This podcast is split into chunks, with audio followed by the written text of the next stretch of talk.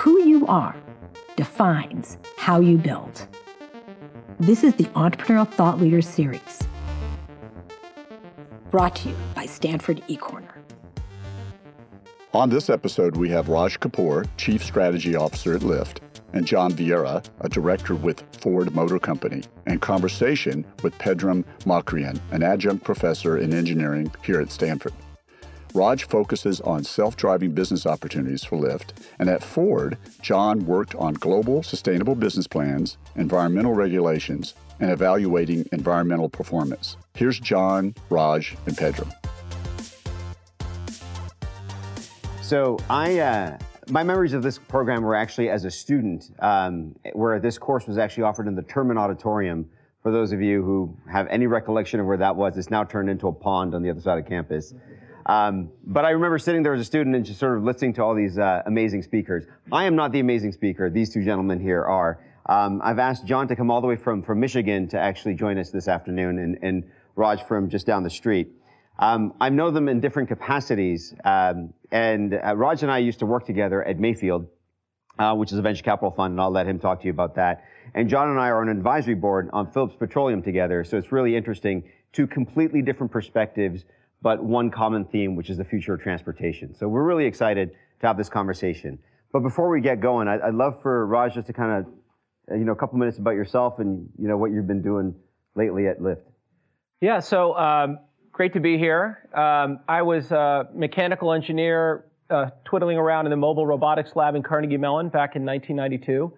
Um, lo and behold, after doing a long career in internet uh, entrepreneurship as well as uh, being a VC at Mayfield, I'm back in robotics kind of uh, because I'm running uh, our autonomous business. And uh, we have, as you mentioned here, a facility with about 300 people uh, that we're building out the full hardware software system for self-driving, uh, in addition to some other things I can talk about. But anyway, so I've been an entrepreneur, started a company called Snapfish, an online photo service.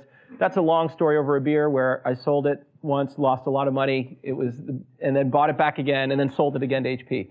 Um, and then there uh, was Mayfield for seven years. I was really fascinated by network effect businesses, businesses where you could potentially increase the value of every person on it by other people using it because that builds a real true competitive moat. It's hard to build competitive moats today.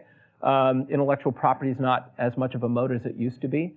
So that's been an exciting seven-year stint there, working alongside people like Pedram was amazing. And then I started another company in the fitness space, which was called FitMob, which kind of inversed the fitness model. Again, a separate beer conversation, probably not here. Um, but had to iterate that three times and finally uh, got it to work and merged it to ClassPass, which is now the largest fitness subscription uh, service that's out there. And the interesting thing that happened in terms of how did I get involved back into this, um, I led the Series A in Lyft, which was Zimride at the time. So I was there when the company was about 20 people. Um, and I did that because I was as much passionate about also climate change and making a difference. And I thought, why in the world are there all these cars where only one person's in them? They're 75% unoccupied running around. And I've also read enough to know that if you add more cars and more roads, it doesn't solve the problem. And so I thought there was a better way there, which is why I invested in that. But then after become after FitMob and, and ClassPass, I was thinking about what to do, and I came over to Pedram and to Stanford in particular, and spent some time here and realized that, and I really wanted to make a difference on climate change. It was 2016. Um, it wasn't about uh, telling people about climate change, although it still feels to some people in the White House we have to say that. Um, but it was more about making action. And what Pedram opened my eyes up in the, in the work here by Ray and others that are here is that urbanization is this massive trend uh, that's going on, which is that there are two and a half billion people over the next 15 years moving into cities. There's $5 trillion being spent on urbanization. If we could take a percentage of that and direct it towards technologies that are carbon efficient um, more so, and using technology to do that, you can make a huge difference. You don't have to wait for policy changes. You don't have to wait for consumption changes. If you can just go to the core root of the growth and where the money's being spent, it's around urbanization. And that got me thinking about it, which then got me full circle back to where could I make the biggest impact in that? The, the team at Lyft said, come here and do that. And so that's, that's the story of uh, where I am. Terrific. And, and on the exact same theme, John, I know that your last position at Ford was actually focused on sustainability, but maybe you can sort of tell us about a little bit about your journey there and, and the types of things you're doing. Sure, Ford. sure, absolutely. So yes, my last position was in sustainability at Ford, but I'll leave that to last. So I was at Ford for 34 years, and I know a lot of you out there, when I graduated back in 84, University of Michigan undergrad, mechanical engineering, I remember at the time, you know, my father came to me and he was a depression era kid and he's like, you know, it's great, right? You're working for this big company at Ford, you know, you're gonna work there 40 years. And I said, whoa, dad, there is no way I'm gonna be at the same company you know, my entire career. As a matter of fact, the average coming out of school way back then in 1984 was five to, five to seven companies. So I said, Dad, maybe it's not seven, maybe it's not five, but four companies for sure. So, you know, great idea, but no, you know, I'm, I'm probably going to be moving around. It was just kind of interesting. After 30 years, I got a call from my dad and he's like, you know, you're kind of at the same company, so just wondering, you know, when are you going to start making a move? So I never thought that I was going to be there that long but it was because um, there I had such a variety. So, um, you know, Pedram had mentioned in, at the introduction, um, you know, some of the things that I've done, sustainability, but I actually started as an engineer, mechanical engineer. I know a lot of uh, first and second year students here in engineering school. I didn't really know what I wanted to do. Got into automotive kind of did the traditional design engineering, development engineering, um, worked in um, our assembly plant, so I was really an operations guy. But it was interesting when I look at where I ended up in sustainability. I go back through my career, and actually, one of my first real interesting projects that I worked on, it was in the late 1980s, and it was working in the alternative fuels organization, right? That was, you know, developing, I'm gonna call it powertrains for any type of fuel except for um, petroleum. So I actually was focused on natural gas. So our team developed the first natural gas pickup and um, actually uh, sedan. And so I, I, started, loved that space, but you know, kind of moved on into more traditional roles. It was mentioned chief engineer, which you have profit and loss responsibility for different vehicle lines. I was a chief engineer for Ranger, the Ranger pickup truck in the late 1990s. And the relevance again to sustainability was I had this little side project called the EV Ranger. So this was, you know, a Ranger in the mid 1990s, super high technology. The bed was filled with lead acid batteries like you find under the hood. I'm like, whoa, this is high tech, right? But, you know, it, it was really interesting that, that particular project. Again, thought it was interesting, didn't know that that's what my focus was going to be moving forward. But then fast forward um, 10 years later, I actually was named to lead our sustainability efforts for Ford. And when we talk about the sustainability efforts, that's our environmental efforts. So it's all about, as we look at the vehicles that we produce, how do we ensure that the materials that we're using the vehicle are responsible, right? That they're having, you know, hopefully a zero impact on the environment. And then also lots of work on emissions, if it's CO2 emissions or other emissions, right? That was a big focus of how to develop those strategies. Clearly the plants we build those products in was a big focus. I would say though that the hidden gem of sustainability, and it's something that I'm going to be touching on, I'm, I'm thinking throughout this talk, was the social aspect right? From a social sustainability, and it was something that I wasn't that familiar with. I was an engineer, a technical guy, but I had this team of social sustainability experts. And they actually, you know, when I was there, developed um, a policy letter, which is kind of like an amendment in the United States. Very hard to have them at Ford. So you have kind of like this constitution, and these amendments are kind of the policies that are inviolable. And this policy letter addressed human rights, working conditions, fair wages, anti-bribery, and we added um, uh, sex trafficking, human trafficking to that. And it was so awesome because we put this together first in the industry, and not only did we use that to make sure we're behaving correctly at Ford, but we're actually able to drive that into the supply base. So really making a difference in the world, that, that was a piece that, I'll tell you what, when I was a first and second year student at Michigan, that was, that wasn't even on my radar screen. But, you know, my background helped me in the overall sustainability space. Love that. Um, I eventually picked up all of the negotiation responsibility for environmental standards, for fuel economy, emissions. So very interesting working with governments throughout the world from China to the US to Saudi Arabia. And let me tell you, the governments are a little bit different in those countries, right? So very fascinating on driving our sustainability, um, you know, through those, those regulations. And then currently I'm retired from Ford, but I'll just say quickly, so I'm an executive in residence at the University of Michigan of something that they call the Erb Institute. And the Erb Institute is a program at Michigan that combines the, a two-year MBA program at Ross Business School with um, a master's in environment and sustainability. So you get two degrees, and there's just a big focus on taking sustainability and making it part of your business mindset moving forward. Yeah, such a great story. And, uh, and, and one of the reasons, so, so typically ETL is typically one person sort of opining on, on their background and their, and their views of the world. But one of the reasons we decided to have these two gentlemen on here is because they actually represent two completely different perspectives on the world of transportation. You have a company, well, Lyft by itself is about six and a half years old. I know Zimride was longer, but it's about six and a half year old company, born digital, versus a 115 year old company, right, born mechanical. Yet you're kind of converging onto the same spaces, right? You're, you're starting to, to really think about sort of ways with which you're, you're competing, collaborating, cooperating. Um, but I wanted to sort of get your different perspectives of what does that mean to be sort of digital in the world of transportation?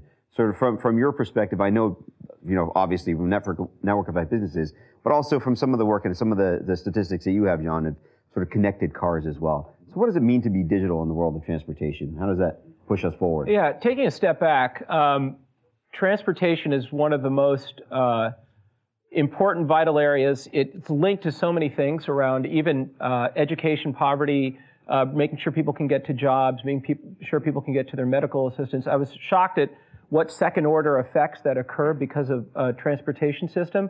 And it is the industry which now is going through probably the biggest upheaval that has ever been there since the car was there. And one point of history is that when the Model T, which you guys are responsible for, thank you very much, was, was first created and mass production came to being, you could see this picture in, in, in the 1900, 19, I forget the exact, early 1900s of Easter Parade in New York, and there was just mm-hmm. one Model T, and it was right. all horse and buggy. Right, right. 13 years later, no internet, no social media. 13 years later, it was all cars and one horse and buggy that was there. And it's amazing how quickly and that that trend, technology disseminated because it's so vital and so important. So what we're seeing now with the advent of digital and a whole bunch of other things that are there as well as AI and that we're going into another revolution that's right now it feels like it's going to be happening slowly and like most things like you look at the mobile revolution it's going to hit like super aggressive and, and turn everything that's there. And the reason is not just because there's technology and we can do it it's because we're facing a fundamental problem. Um, americans spend more on transportation than they do on food. Um, it is the second largest expense out of uh, aside from housing. 90% of the way that Americans move around is through a car.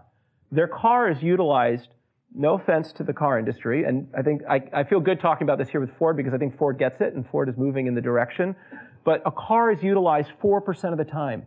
96% of the time it's sitting and not being utilized. And when it is utilized, it's 75% unoccupied, as I mentioned before.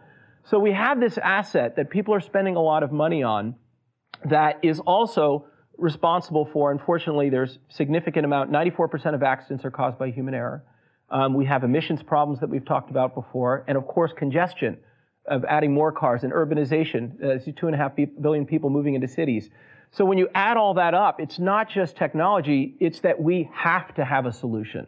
We need a solution in the next 10 to 15 days. And it just so happens that the building blocks are here now which is on-demand technology. The, the word that's often used about the future of automotive transportation is CASE, C-A-S-E, which is connected, autonomous, shared, electric. And the thing that I will say right now is that if you just have one of those technologies, it's not going to work.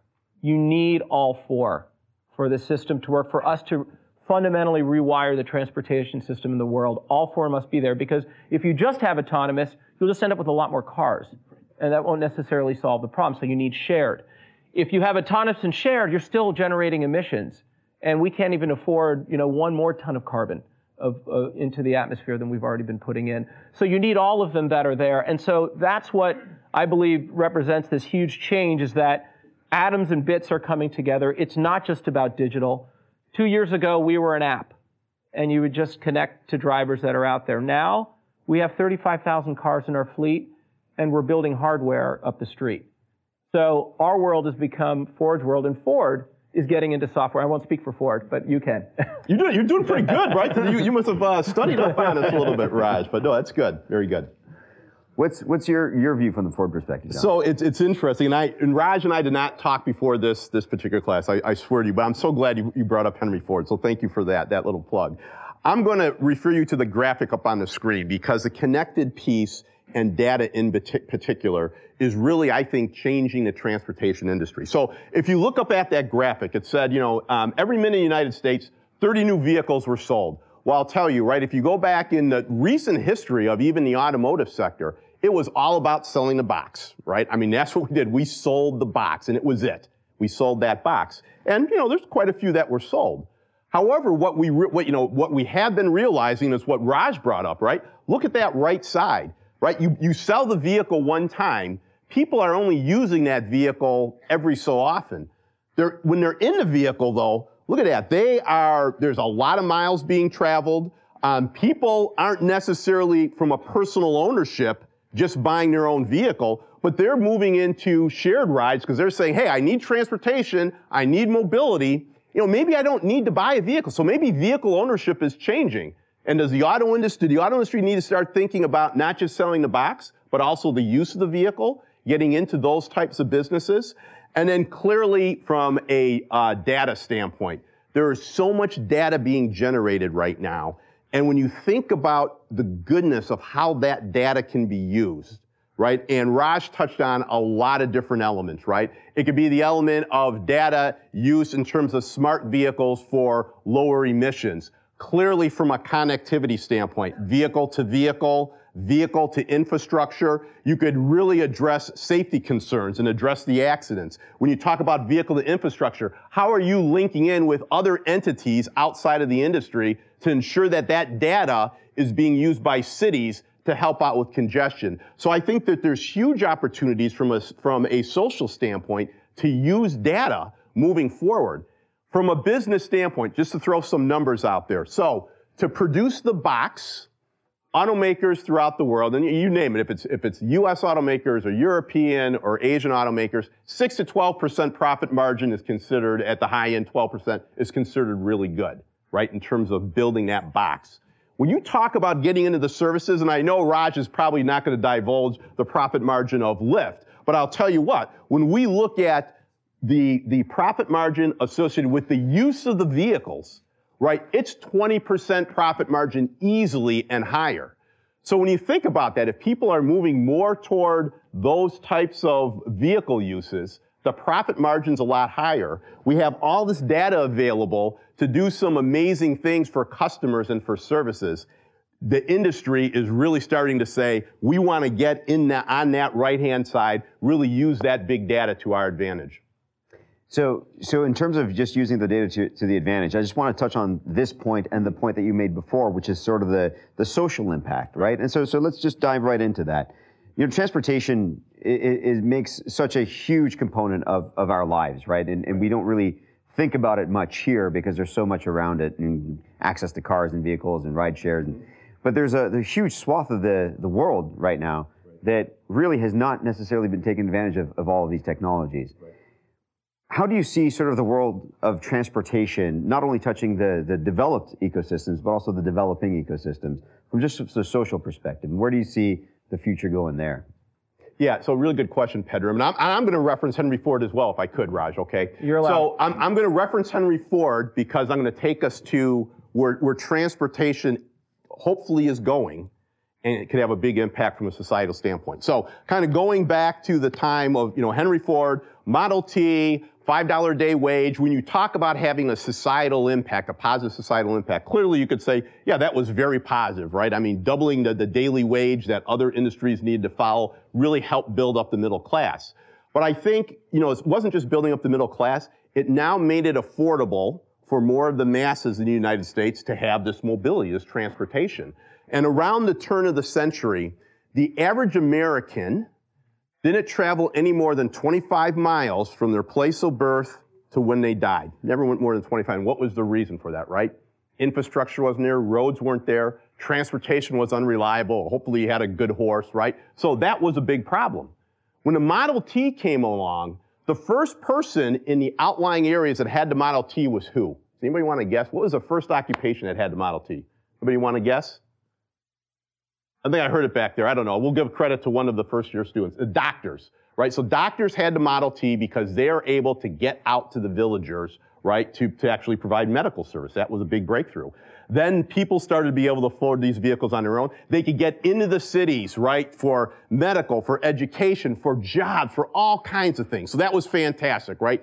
Mobility was an enabler for really building up the, the, the standard of living. Now let's fast forward to today. Let's look at a lot of the developing countries, right? Like sub-Saharan Africa, for instance. Here's the bottom line, right? We're not, over time, time will never happen to the point where, you know, the, the masses in sub-Saharan Africa are probably going to be able to afford personal use vehicles. However, there's still a need for those individuals, particularly those living outside of the city, to have access to medical, to education, to all of those types of services.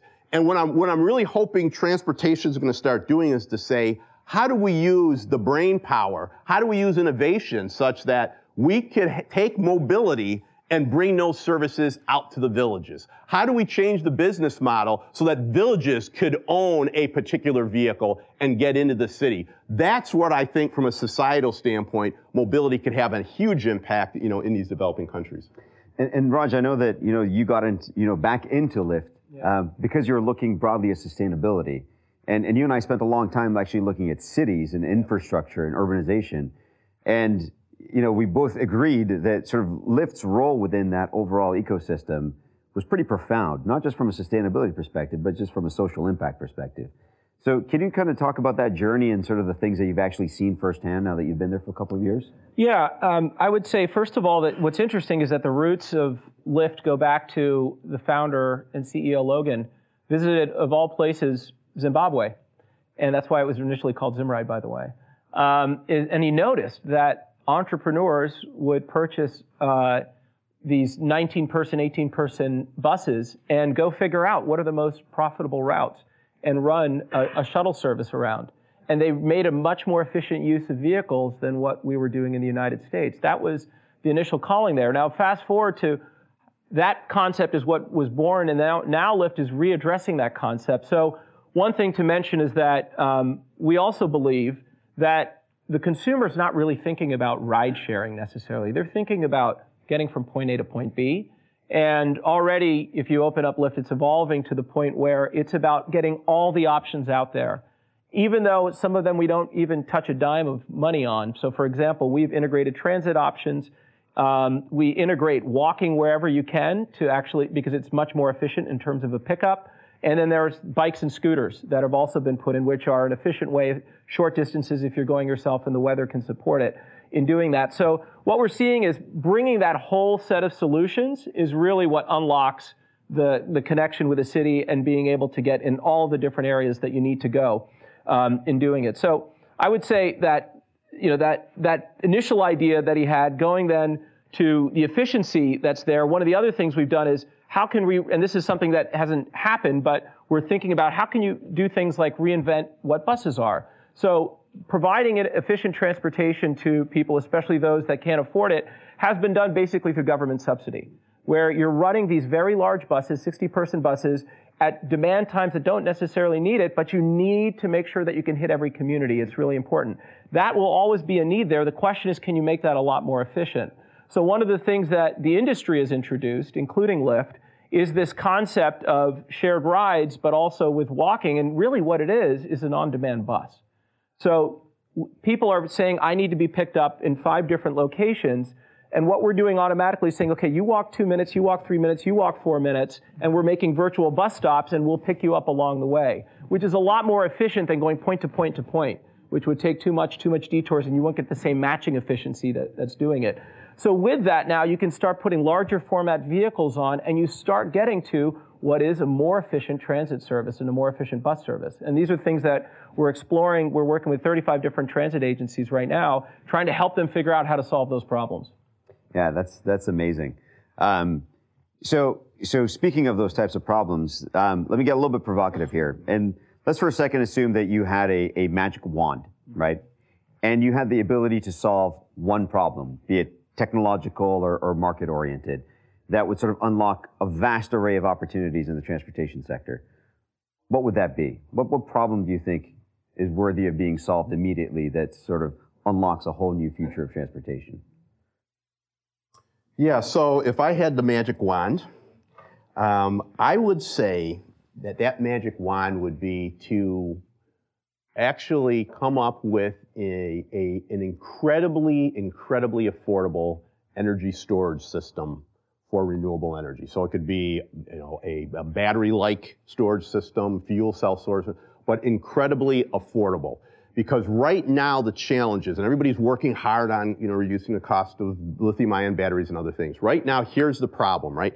With electric vehicles, somebody said, the good news is with electric vehicles, you could take a renewable clean energy source, right? And the cost of it, and Pedram, we've talked about this, is really coming down. So you kind of have free energy, it's clean. That's the good news. The bad news is you got a $10,000 fuel tank.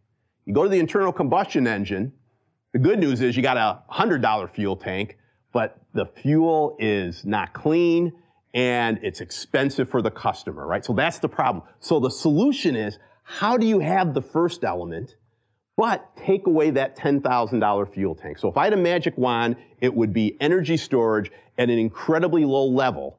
And if you could get energy storage at an incredibly low level, then you'll absolutely be able to touch on the societal issue of how do you make mobility and transportation affordable for the masses. So I'll give you a quick answer and then more that related to the to the AV world. The quick answer that you and I have also talked about, in my opinion, is putting a price on carbon. I think a lot of things will flow out of that. Like when we think about shared rides, that will drive potentially more because it would make it even more economically attractive. All the things that we're talking about with renewable energy. So that's the policy thing, which I'm not sure I'll be able to have an impact on in the next 50 years. But in terms of what's the other piece that goes a little bit deeper into the automotive industry that's there. So let's take a look at uh, autonomous self-driving. It's a hot area. There, I think, are over 150 programs that are going after this. And each of the programs, my estimation, needs to spend about 800 million to a billion dollars a year in sustained R&D. And no one really has a, an idea that can tell you it's going to be done on X date. It's, it's something that is continually going. You look at the amount of money going into that, um, and you wonder why. Like, why is it all going into that? Well, it makes sense if you think about it from a venture capital perspective. This is a $2 trillion market. So to write a billion dollar a year check, let's say it takes five years, so $5 billion check towards a potential $2 trillion market, no problem. So you're going to get, there's going to be no issue on capital that's going to go after this. And this is why we have so many companies, and you're hearing even the last couple days, people raising a half a billion dollars, $900 million um, that are credible teams that are going after this. But I think what's going to, and, and every, but the challenge is that with all that capital and with people not sure about what their core competency, competency is, they're each building in silos. And so a lot of the work is being repeated across all of these different programs that are there. Um, I think eventually it's going to make a lot of sense to really start sharing more so and to make that more efficient. And I don't think we're there yet in 2019, but I'm hopeful in the future, and especially when it comes to safety and thinking about the lessons that one program has learned, sharing those out so that the others can learn this. The airline industry has done this successfully where if there is a, if there's a safety problem with a plane, it gets broadcasted out to every single airline and every single person in the supply chain, and they figure out the solution and they solve it because they don't want to make safety a differentiator. I don't think that's where we are today, but I'm hopeful that we also won't be there. And so the ability, the getting, making that sharing happen, I think is going to be critical to an efficient and safe future. I think uh, it's it's such an important um, issue here because I, I, do agree with you. There's a lot of silos going after this opportunity because it's so large. Um, but but at the same time, kind of looking back from your perspectives, right? You're you're coming from effectively the box, and you're coming from the network, right? If I would if I were to be so crude, um, where where do these things collide in the future, right? Is is the value in the ownership of the network or the intelligent box or some kind of hybrid in between?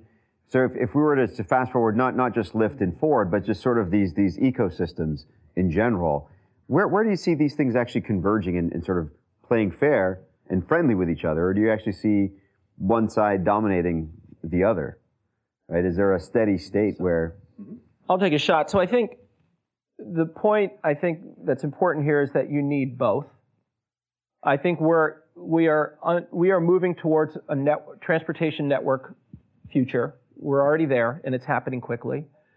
But to do that, you need to have vehicles. And those vehicles are going to come in all sorts of different shapes and sizes. scooters, bikes, anything with a potentially electric drivetrain uh, that'll be there. You're going to need both that are going to be there. The opportunities for innovation are massive in both areas. So let's just take for a second vehicles. Uh, again, I'm not the expert as much as Ford is, but when I think about and we talk to our customers in the future about first, if you look at vehicles, they've been optimized around the driver. Now you can optimize the vehicle around the passengers. And so what we're going to think about is when we're getting into our Lyfts is what is my cabin experience? That's what's going to matter the most, not necessarily the styling on the exterior of the car or necessarily the brand of the car that's going to make a difference. It's going to be what is that cabin about? Same thing when you go on an airplane journey. You care about the seats, 180 degrees, do I get the little fluffy pillows? How's the food, etc. So, and you can think about all of the different activities that this opens up when, uh, when you are a passenger and there is no driver, um, whether it's sleep Lyft, I need to get my work done Lyft, I need to entertain Lyft, social Lyft. All of those things can have different configurations. And now imagine every single one of those cabins has 5G connectivity and the experience that you can have inside those. So I think there's plenty of room for innovation on both sides, and innovation results in creating value. Couldn't agree with you more. No, I, you know, I, I, a great, great example of, you know, something that the auto industry is looking at is it, when we're looking at the box, absolutely correct. If you don't have that driver, you know, what the, I mean, the designers are going crazy. They're like, oh my gosh, right? We're talking about having incredibly comfortable interior spaces that their creativity is like going through the roof. I think the other piece associated with that, getting back to the social side, I think it really opens up the door for accessibility. When I talk about accessibility for those that have, you know, physical challenges, for the elderly, I mean, I think there's huge opportunities there that brings tremendous value to society. I think the other area when you talk about a convergence in this space outside the technical area is the policy area, right? How could I'm going to call it these entities that are trying that are working in this space actually work together, like the example Raj gave with aviation, to actually come together to discuss what is the right policy that we need to implement, for instance, to have the right, I'm going to call it, um, deployment of autonomous vehicles. Because Raj mentioned it earlier. If you have a bunch of autonomous vehicles driving around, and I'll, I'll pick on somebody, I'll pick on this, I'll pick on Lauren over here, because Lauren's been so wonderful. Let's say Lauren, you know, she's going to get an autonomous vehicle. She absolutely loves it. And you know something? That vehicle is going to drive her from, you know, and I'm just getting to know the area. Maybe she lives in Daly City. Hopefully that's, I don't know. I'm just throwing that out there because I saw it on that. She's going to get her autonomous vehicles go from Daly City into Palo Alto, drop her off, go back to Daly City, wait for her to get done with work, and then come back into the, that's not a very efficient deployment of autonomous vehicles. So I think that there's a huge opportunity from a policy standpoint for entities to get together to say, what is the right policy and I'm going to call it uh, regulatory environment to ensure that these new technologies are deployed as efficiently as possible and absolutely always in a way that's accessible for particularly the underserved. So before we turn it over to the audience, um, th- there's a lot of young, you know, budding entrepreneurs out out here, and um, I was wondering if each of you can sort of give one either counterintuitive or, or sort of a lesson learned from from the transportation ecosystem that you think would be sort of parted wisdom on this audience that you can sort of share with them. Is there something that most people are talking about which is either dead wrong or sort of counterintuitive or just a bright spot that, that you've seen that, that you think there should be a lot more focus and attention on? From your perspective? So I'll give a personal, eh, less about transportation, uh, and then I'll talk more about kind of mission. Uh, on the personal side, I would say, um, especially coming from Stanford or Carnegie Mellon or University of Michigan, whatever these schools are, the one most important thing you have to remember is you don't need to be the smartest person in the room, even though you think you are. What really is going to be successful is when you capture the what what is uh, what is going to be benefited from the other people that are there, and that you don't have to have all the answers in doing that. That I think takes a lot of pressure off, and uh, and because the world is about collaboration. It's not about a single person that's going off and changing the world. That's rarely ever the the real way things happen. Um, second, in terms of mission, I would just say that uh, we are at this amazing time. When I graduated uh, especially business school back in 1996 and the internet was just coming out. It was exciting. The internet was going to change everything, but we all went and started like digital businesses that were about entertainment, photos. These are important things, but not super important. Right now, the opportunities in front of you all are around to change the world and have impact in a significant material way. So don't shy away from that. And I respect the people that came out of Stanford to start Snapchat, but don't start another Snapchat. John, your take? Yeah, I, you know, I, first of all, I, something that uh, Raj mentioned that I, I absolutely want to reiterate, and that's passion. For whatever you get into, have passion for what you do. And if you're getting into businesses, I, I, you know, I just go back to, you know, you could work for amazing companies that are producing amazing products that are making a lot of money for those companies. But think about, you know, how your insights could actually help make a difference in the world as well, outside of just making money. And regardless of the discipline you're in, you could always be making a difference in the companies that you're in, either from an environmental or social standpoint. So absolutely go after that. In terms of something that's counterintuitive, I think, and you know, maybe, maybe I'm dreaming too much at night now that I'm retired and I got, you know, a lot of freedom in my mind. I don't know. But, you know, when I think about the, the, the, the big breakthrough in mobility and transportation, I'm thinking it's going to come from a group of entities that we're not even noticing today. I think there's just going to be this very creative group figuring out what's really required in the future in a non-traditional sense, and they're going to be the ones that are come up, going to be coming up with this amazing breakthrough in mobility and transportation. Awesome. So, I'd um, love to open it up to, to the audience to see if you guys have any questions for for these fine gentlemen on any topic you like. First uh, question. Two questions. If I'm a business, am I going to be paying for autonomous vehicles to go pick up my customers, bring them to me, and market to them on the screens while they're on the way? And second, are flying autonomous vehicles a pipe dream? I mean, Lilium Jet and other people are working on it, but so, so the questions were were flying autonomous vehicles and uh, whether or not businesses would actually be willing to underwrite transportation and market to their customers as part of their offering. Yeah, so I would say on the on the business side that'll certainly be the case, but when you do the math, you know, like look at like for example, as the advertising or marketing opportunity in a vehicle, um, the way it is today, it's not very large compared to what a consumer is paying for the transportation, and the amount that a uh, that a, a restaurant, for example, would need to uh, would pay to acquire a customer. So I think the math is a little bit challenging now, but as costs go down, maybe there are other ways uh, to get there, and there's some level of subsidization that I think we can see in doing that. I think um, so. I've looked a little bit around flying vehicles, flying uh, flying taxis, etc. And I think from a from a science perspective, it is valid, and it is absolutely feasible. There are, I think, if you think self-driving and autonomous has challenges, probably, in my opinion, three to five x the amount of challenges that are there. So I think the timeline is a bit further out uh, for to get that right and to get all the policy questions around airspace and, and noise, etc., uh, right. Back there?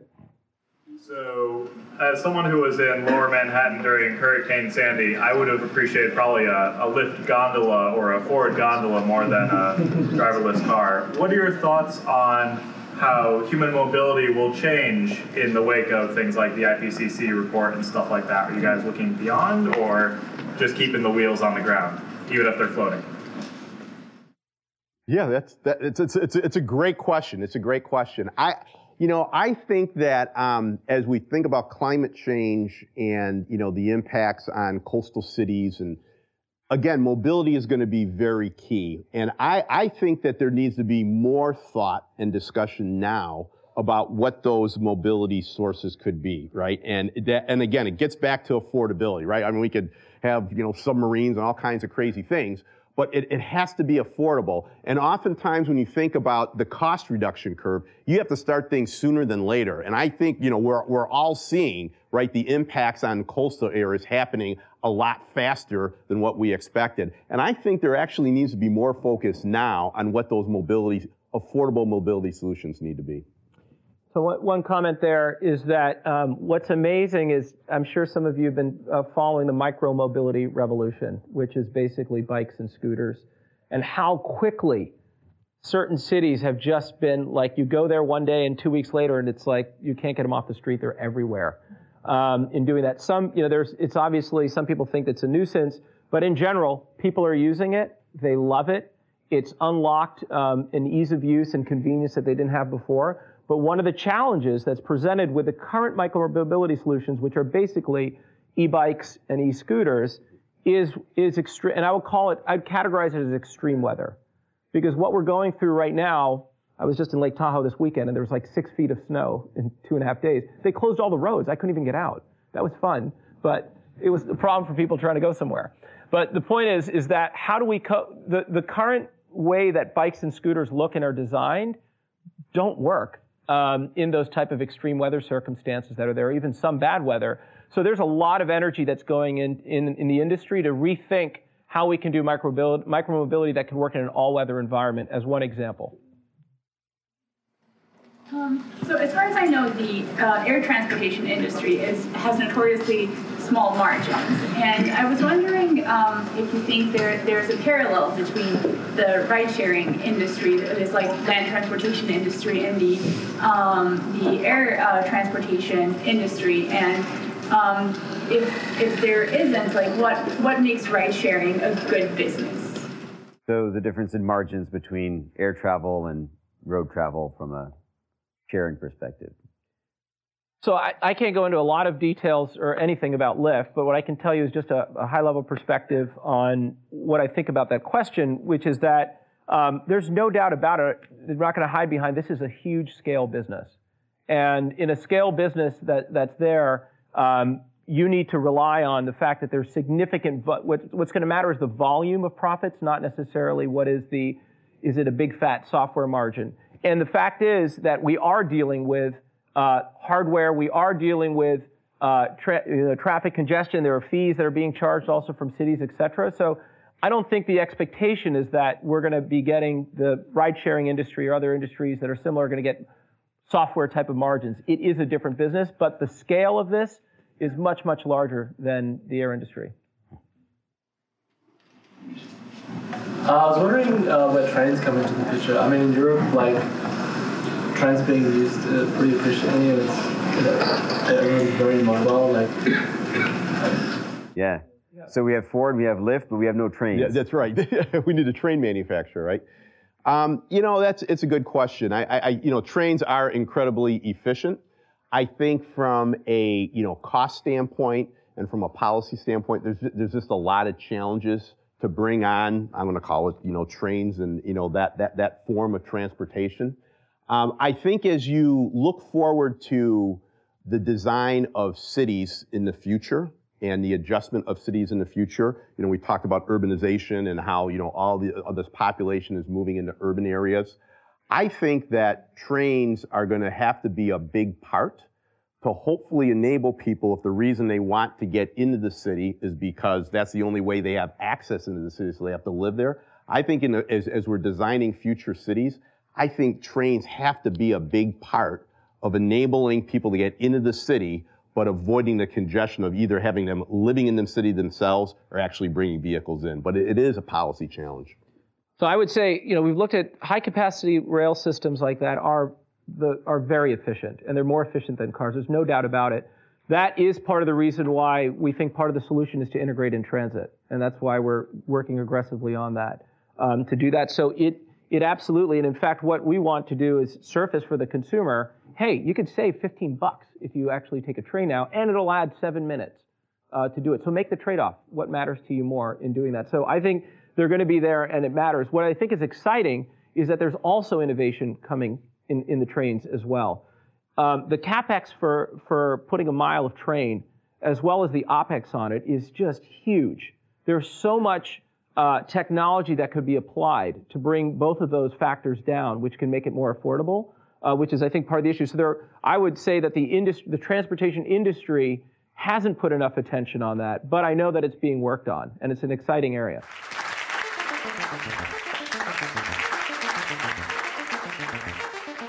The Entrepreneurial Thought Leader Series is a Stanford eCorner original production, supported by the venture capital firm DFJ.